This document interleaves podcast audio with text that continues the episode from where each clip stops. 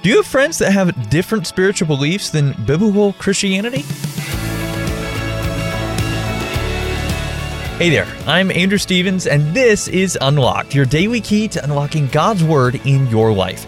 Sharing your faith with a friend is one of the most daunting things about being a Christian, not gonna lie. And Cindy Lee, today's author, has some great suggestions for you and me to think about in today's devotion called My Friends Are Atheists. Your friends are the loveliest people you know, kind hearted, considerate, and non judgmental, and they're atheists. So, what happens when you're the only Christian in your circle of friends? There are typically a few ways this can play out. One, you don't tell them you're a Christian. There are moments when it seems awkward or even impossible to bring up your faith. You pray for your friends and hope they'll notice a positive difference about you and be intrigued to know why. Two, they know, but it's something you don't talk about. In this scenario, your friends know you're a Christian, but you kind of agree to disagree about it and don't really discuss faith.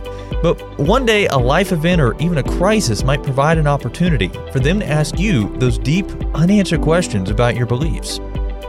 Thirdly, they know about your faith, but you drift away from each other. When you become a Christian, your lifestyle choices may change.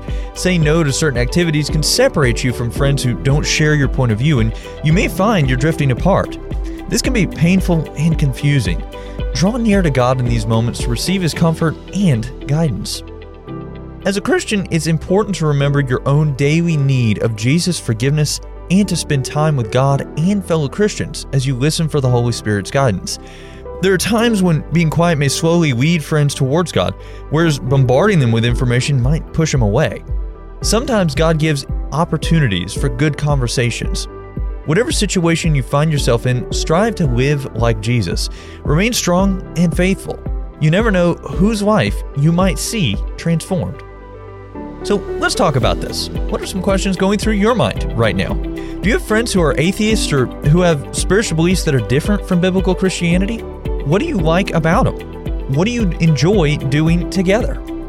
Some people reject Christianity because of a bad experience or hypocrisy in a faith community. How can you accurately represent Jesus and show his compassion through your actions?